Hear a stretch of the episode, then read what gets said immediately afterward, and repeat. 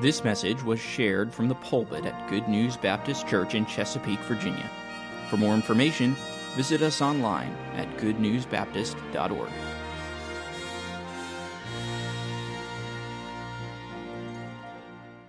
All right, take your Bibles, go with me now to the book of Genesis in chapter number 14.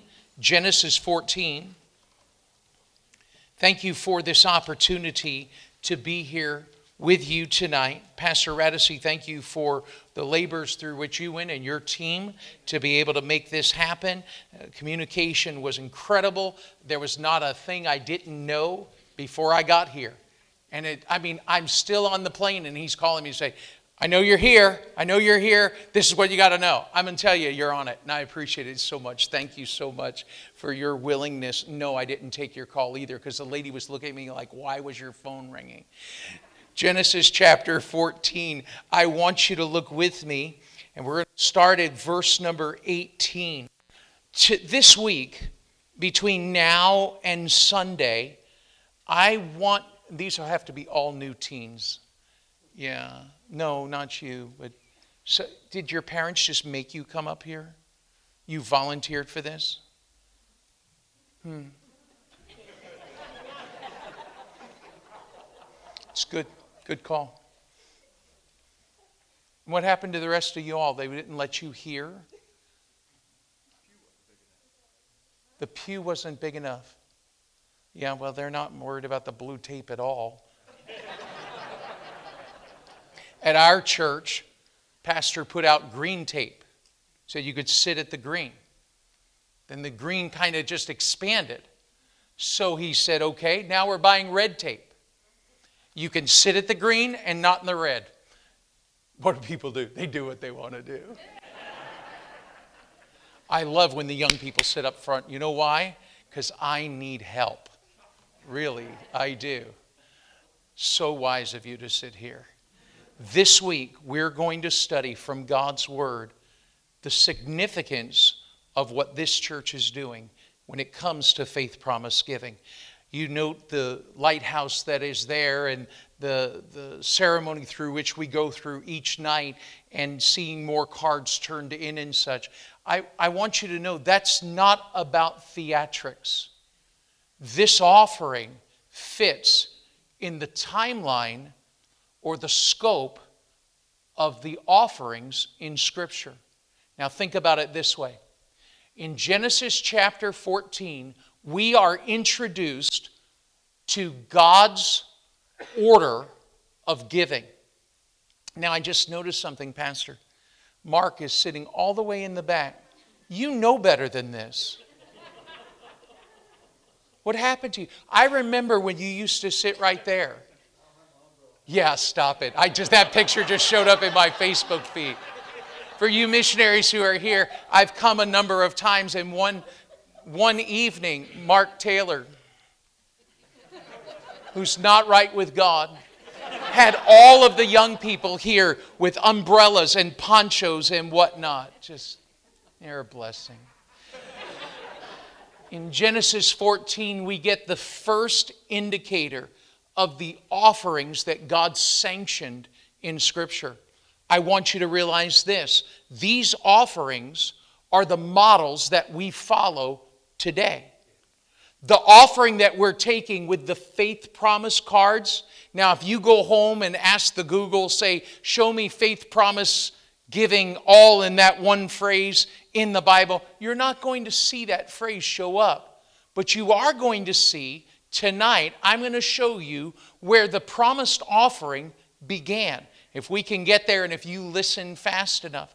But God has four kinds of offerings that are sanctioned in Scripture to which we need to draw attention so that when we understand what we're doing here is not some emotional effort, but it's rather to say this fits right into the scope of things in the, in the Word of God. I don't want to have somebody come in here and tell me a bunch of stories, stir my heart up, make me feel guilty or emotional or something, and then I forget what I'm really supposed to be doing. I would far rather somebody show me from the Word of God how do I know that this offering is a scriptural offering. And so, therefore, I'm going to take you on a journey through Scripture. Anytime a preacher uses the phrase journey, you know it's going to be a long sermon. Just bear with me. Note, if you would please, here in Genesis chapter 14, it's the introduction. I'm going to give you four points. I'm holding up eight fingers. it's the medication they have me on, one for each eye. Genesis 14 gives me the first of these offerings. Let's call it the gift for him. Notice Genesis chapter number 14, verse 18. And Melchizedek, king of Salem, brought forth bread and wine. And he was the priest of the Most High God. And he blessed him.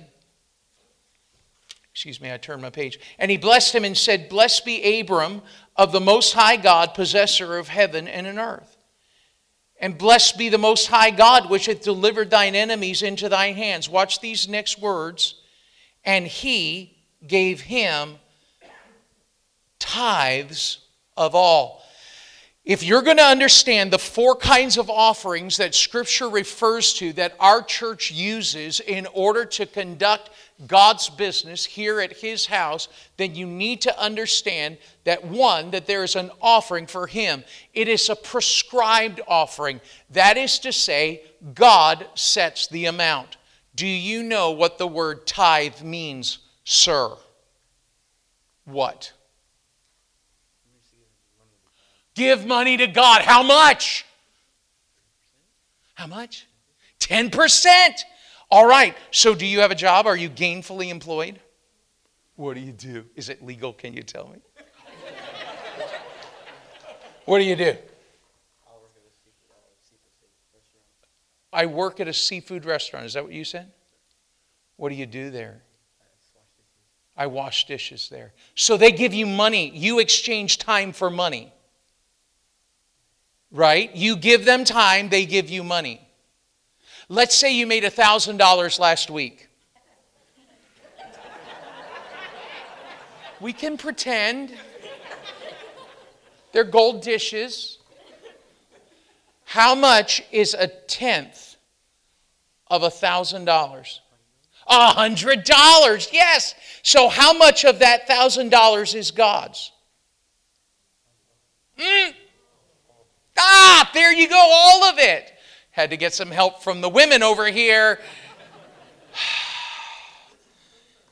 Can I get an upgrade tomorrow night? I mean, something out of this crowd.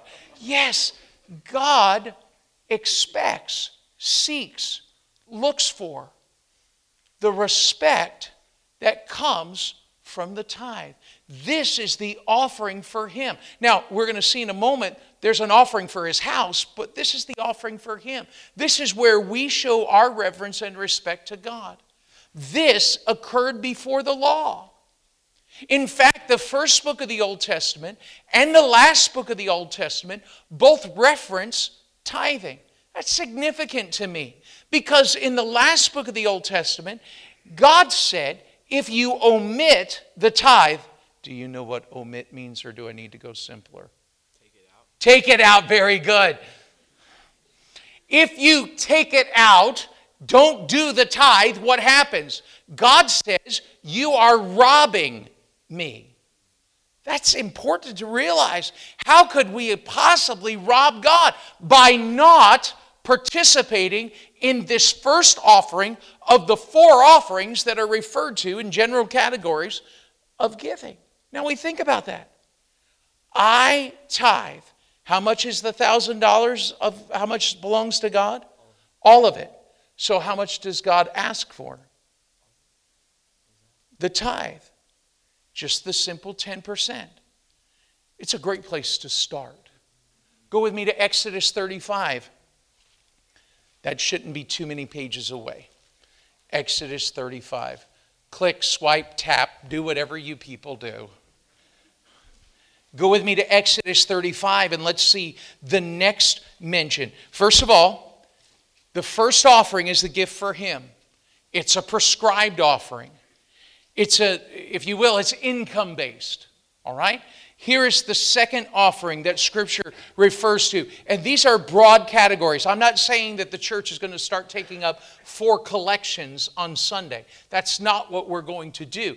I'm just simply showing you that when Pastor says we're going to receive the Lord's tithes, then you understand this is where it comes from.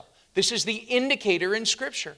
The promised offering, which we will get to sometime before midnight tonight, we will show you that that offering, you got somewhere to go tomorrow?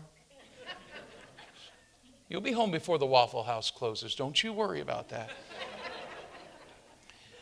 this offering is the offering that is not just for him. This next offering is the offering for his house. Look with me in Exodus 35. Go with me to 29, although I could show you in several places. This is a great summation of that.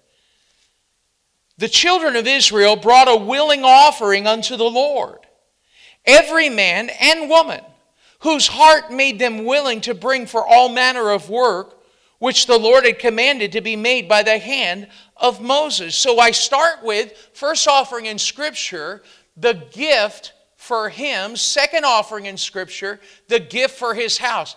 Look how sharp our guys are in the back. Verses on the screen, even in King James. Pastor Coles is back there. I get it now. So, this offering is the second offering that Scripture mentions. The first is prescribed. Maybe we could say that this is preferred. This is what I choose, whose heart made them willing. If the first offering is income based, then the second offering is heart based. And you know what this is like. There are things that we we ask you to contribute toward, and we say, We're going to be doing this, and God just touches your heart. The offering that you all are working on at the end of each service to give gifts to missionaries for their, their ministries and such, those gifts are just like this offering. It's a willing offering. Nobody's saying, well, you, you, you have to. No, nobody has to do anything. But there's something about that ministry, something about that missionary say, I want to be a part of that. And that offering is a scriptural offering as well. First offering, the gift for him. Second offering, the gift for his house. The first offering is prescribed. God sets the amount. The second offering is preferred, what you choose to give. And it was went to meet the needs of the tabernacle. Here's the third offering. Go all the way to the New Testament with me to Philippians chapter number 4.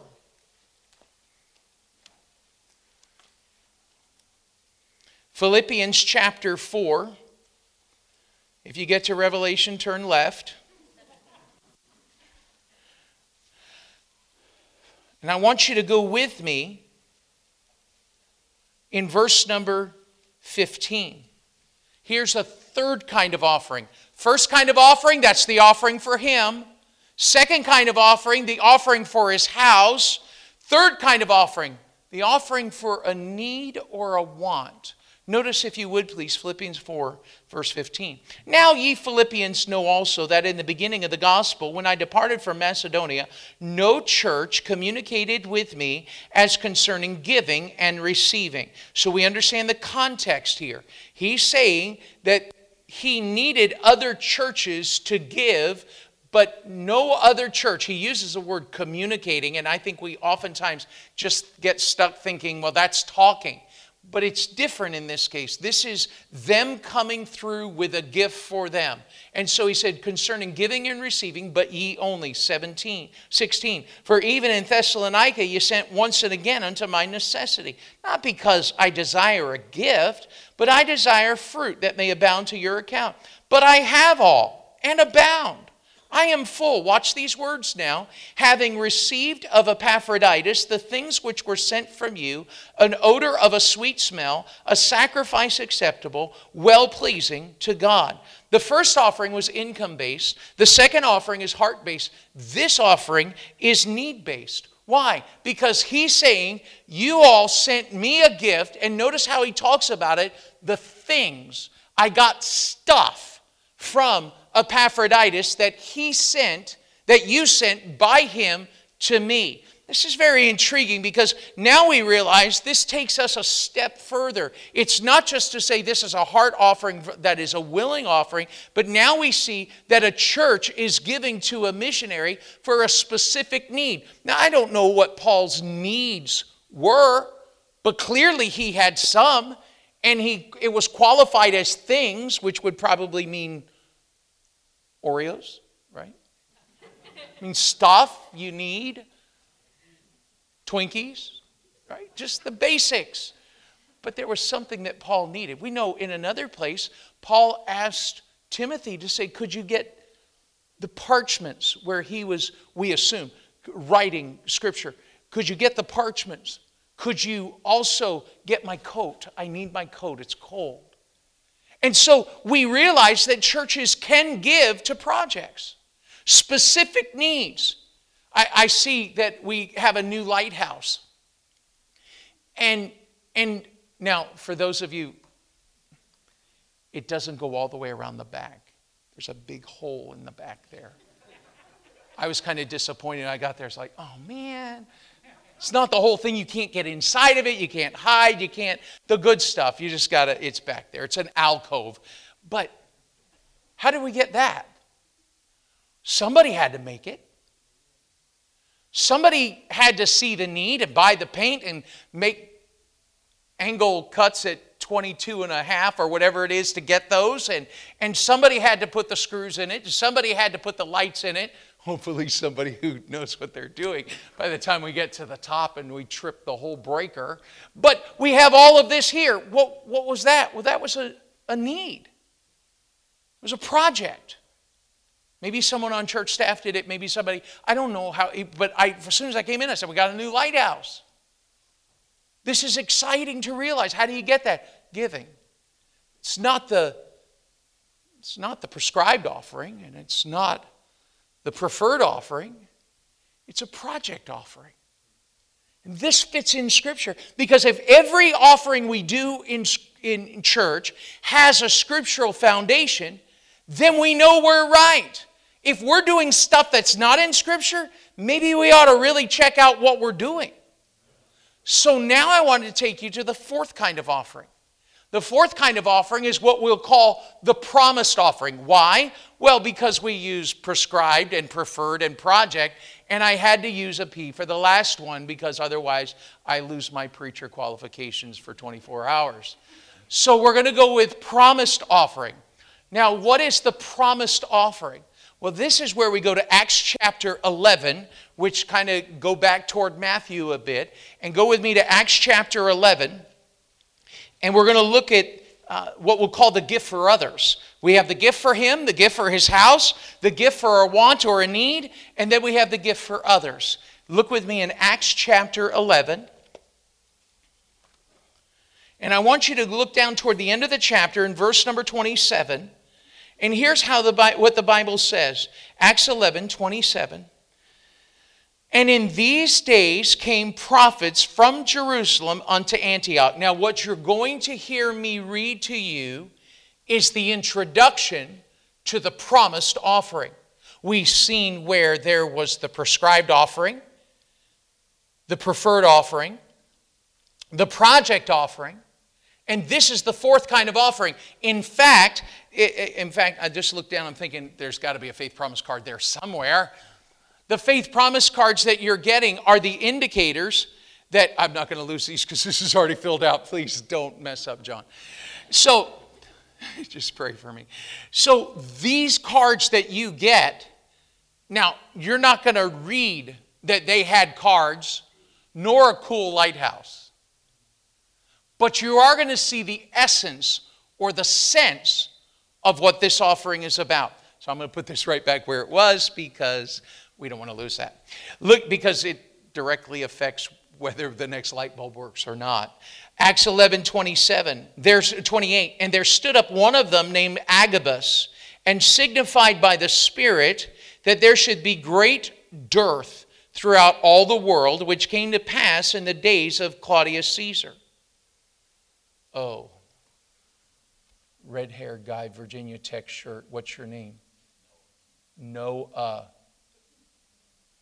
Is that two words or one? One. Noah. What's a dearth?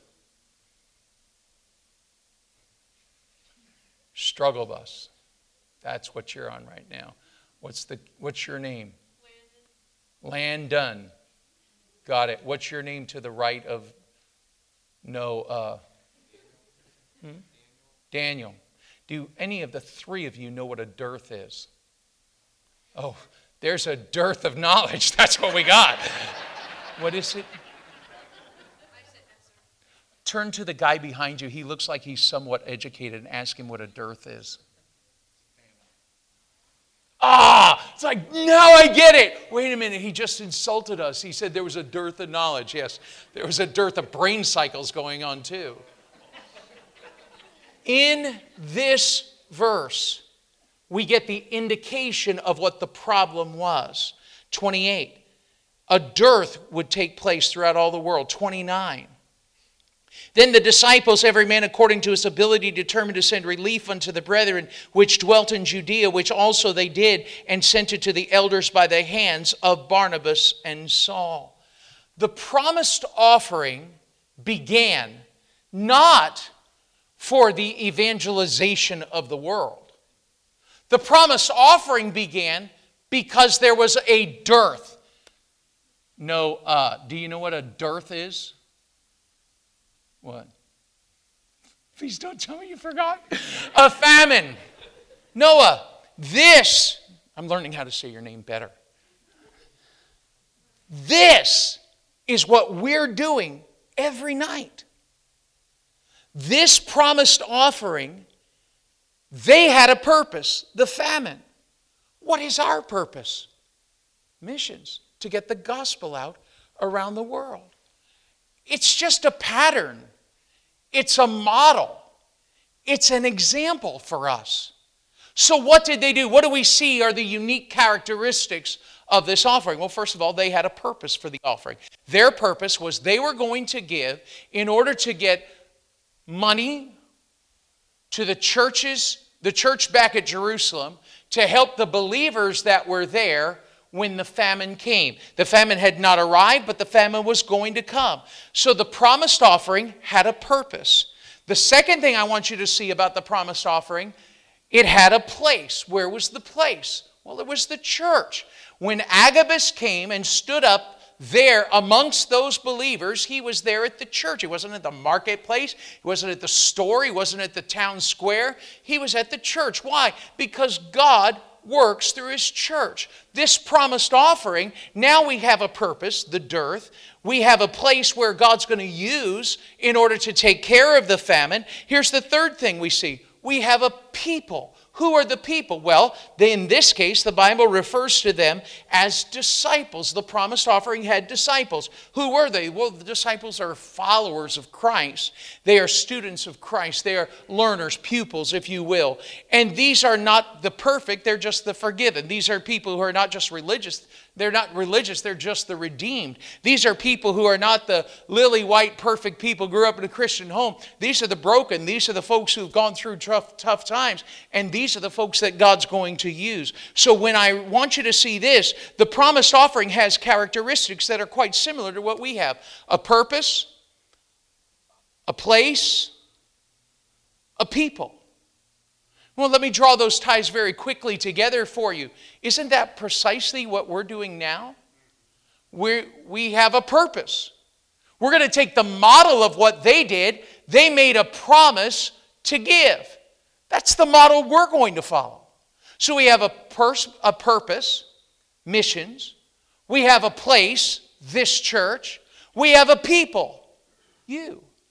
Notice further what they had. According to Scripture, it says, then they had every man, notice that now, the disciples, every man. So the promised offering also had partners. It wasn't just for the affluent, for one person to say, well, that's the rich guy in the church, he'll take care of that. That's the rich lady in the church, she'll take care of that. No, it was clearly something that everybody could do.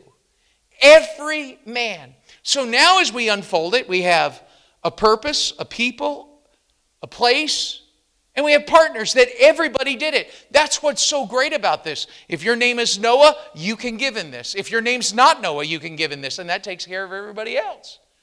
Everybody can give. Notice, do you remember what we read in Exodus 35, where it talked about how every man and every woman gave? This is this kind of equalization of everything. Everybody can give. The promised offering is not something that Pastor Asher sat back in his office and dreamt up and said, you know, maybe he ordered the course, How to Extract More Money from Your Church Members. And you didn't buy that one, did you? No. I have a copy. The, uh, it, was, it was just a matter of saying, let's look in Scripture. What, how do we give? Well, we, we have the offering for Him. How do we give? We have the offering for His house. How do we give? We have the offering that is for others. And then you look at this and you say, all right, how did they do this? 11 28, 29. Then the disciples, so there's our people, every man, there's our partners. Notice what it said according to his ability, so that's their participation. They each one was able to do something. So What's your name again with the seafood at the restaurant washing dishes? Jacob? Jacob doesn't work, does it? No, uh does. Jacob,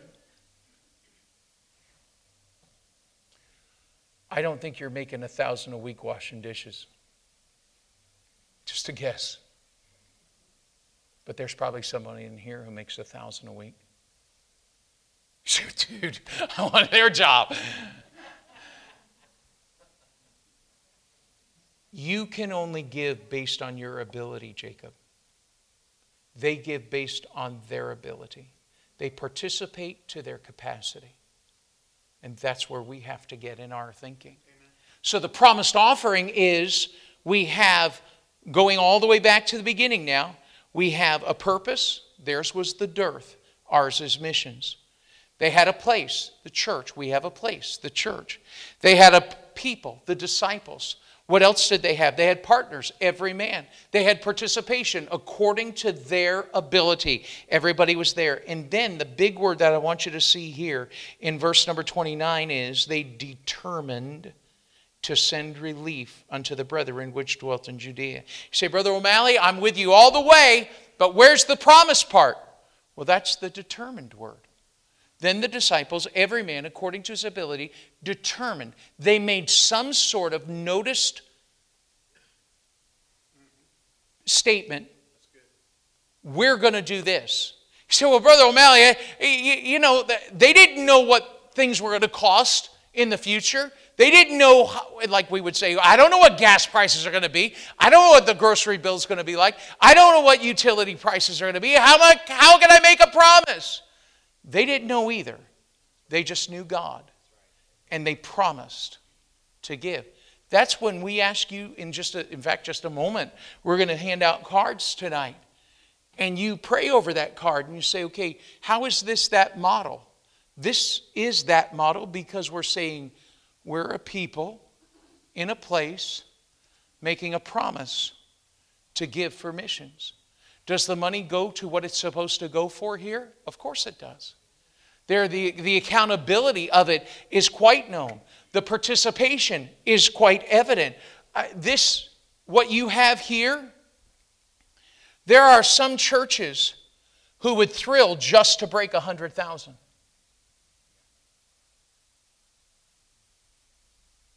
So, well, well, let's just quit right here. We don't want to be better than anybody else.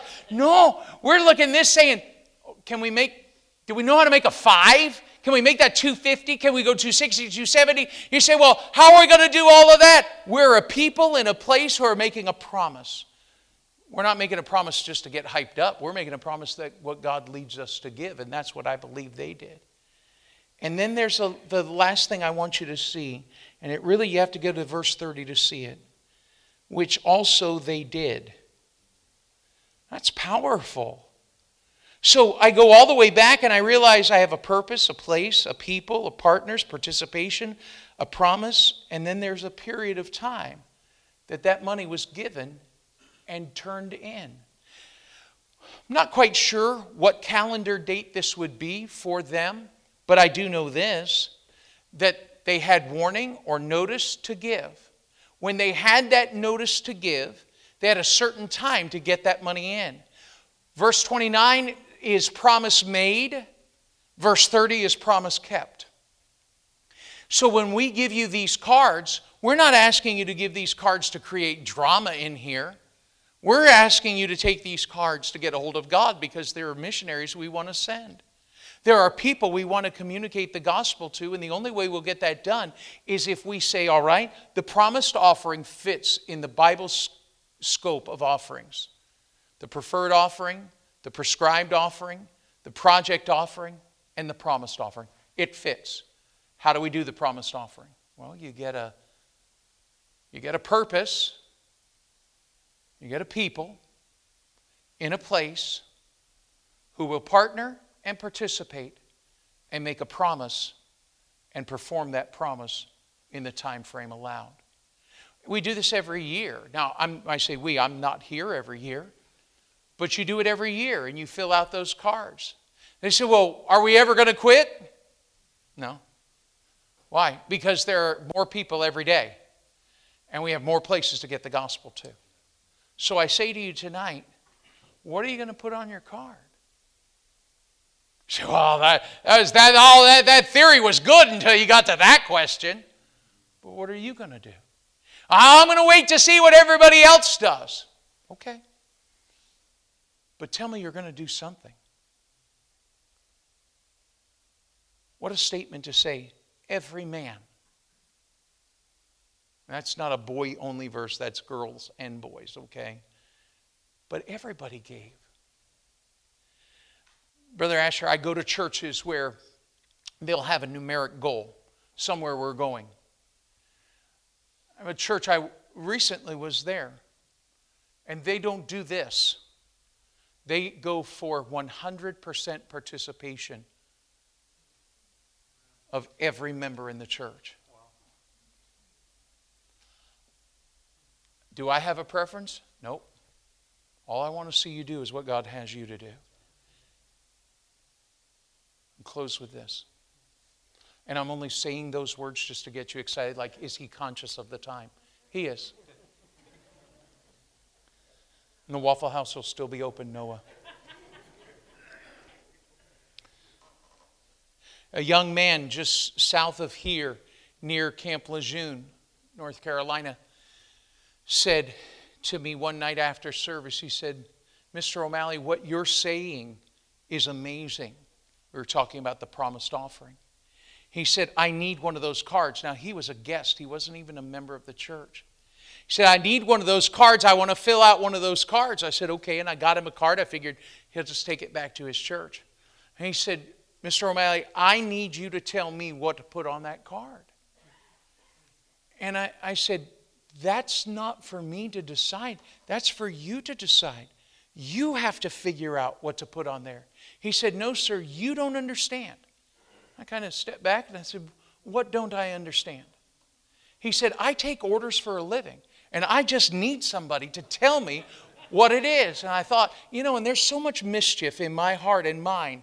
And I thought of a lot of things to say, but the most Christ like one I could come up with was, It'll be cheaper for you to fill out your own than if I do it.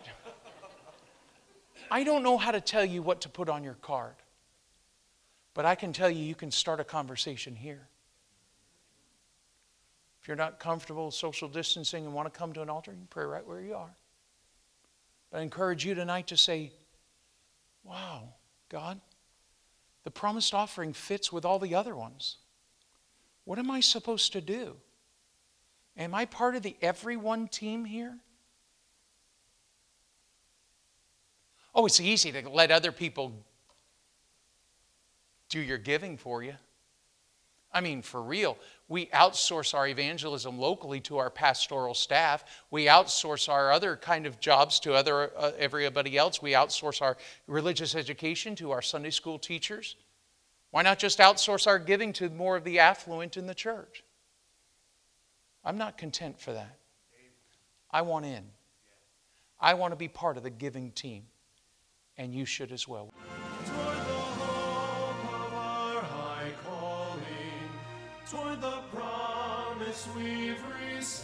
Thank you for listening. If you have questions about your relationship with God, or you would like to know more about the ministry of Good News Baptist Church, please visit us online at goodnewsbaptist.org or call us at 757 488 3241. We encourage you to share this message with others. We trust your heart was challenged as you listened, and God's Word has had an impact on your life, as together we strive to show forth the path of life.